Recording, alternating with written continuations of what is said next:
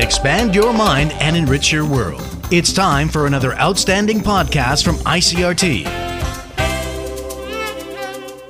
I'm Nancy Sun with today's episode of EZ News.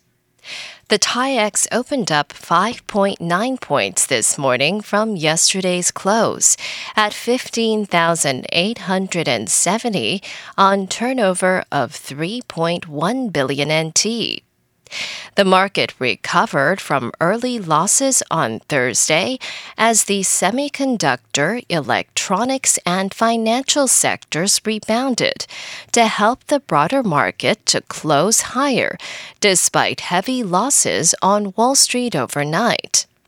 The rise came as foreign institutional investors continued to move more funds into the region, and the new Taiwan dollar strengthened against the US dollar, which is making investors more confident that the US Federal Reserve has slowed the pace of its rate hike cycle.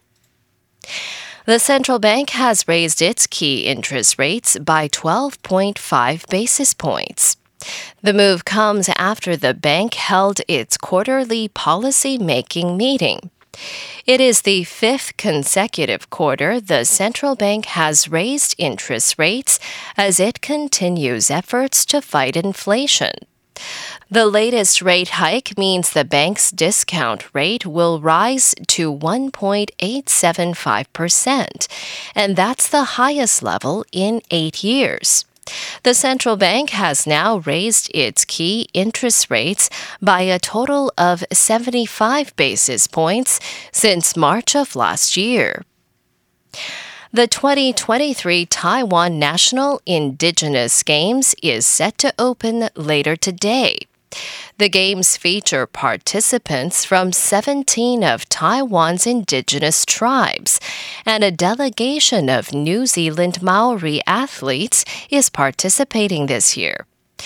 According to the Council of Indigenous Peoples, it's the first time a team from New Zealand has sent a delegation to the Games, which are organized to boost exchanges between Austronesian peoples of Taiwan and the Pacific region. The 37 member New Zealand Maori team arrived in Taiwan earlier this month. The 2023 Taiwan National Indigenous Games are taking place at the Taipei Expo Park's Expo Dome from today through next Monday.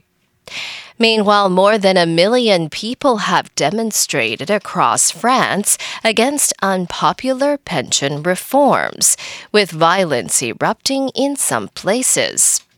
French unions are calling for new nationwide strikes and protests next week, coinciding with King Charles III's planned visit to France. Violence marred a huge protest march in Paris, as well as numerous other demonstrations elsewhere on Thursday. The Interior Ministry says the march in Paris drew 119,000 people. That was a record for the capital during the pension protests. Polls say most French oppose President Emmanuel Macron's bill to increase the retirement age from 62 to 64. He says it's necessary to keep the system afloat. And North Korean media has stated that the country has tested a new nuclear capable underwater attack drone with the ability to generate a radioactive tsunami.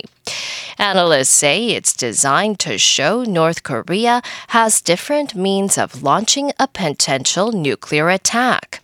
Patrick Falk reports. It's been dubbed Haeil, meaning tsunami, and can make sneak attacks in enemy waters. According to North Korean state news agency KCNA, the drone can target naval strike groups as well as major operational ports by creating a super-scale radioactive wave. It's said that the drone cruised underwater at a depth of between 80 to 150 meters for 59 hours before detonating in waters off the country's east coast on Thursday. Leader Kim Jong un is said to have overseen the test, and analysts say it's meant to show North Korea has many different means of nuclear attack. It comes just after the US docked an amphibious assault ship in the South Korean port of Busan as part of joint drills between the Allies, seen as a preparation for an invasion of the North by Pyongyang.